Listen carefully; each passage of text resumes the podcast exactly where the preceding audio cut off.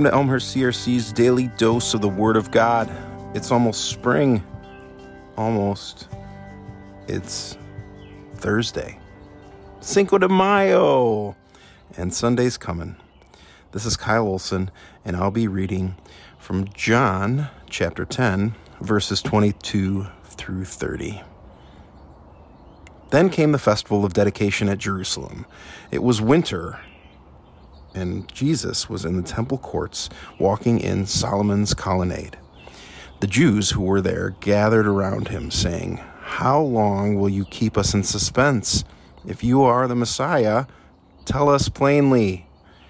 Jesus answered, "I did tell you, but you do not believe. The works I do in my Father's name testify about me, but you do not believe, because you are not my sheep. My sheep listen to my voice. I know them, and they follow me. I give them eternal life, and they shall never perish. No one will snatch them out of my hand. My Father, who has given them to me, is greater than all. No one can snatch them out of my Father's hand. I and the Father are one." Let's pray. Lord, thank you for your word. Thank you that you can speak plainly to us.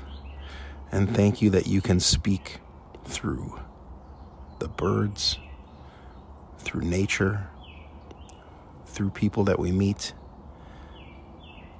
and through a whisper in our ear. Thank you for the works you did on earth to testify about your Father. And may the works we do on earth testify about you. In your name. Amen.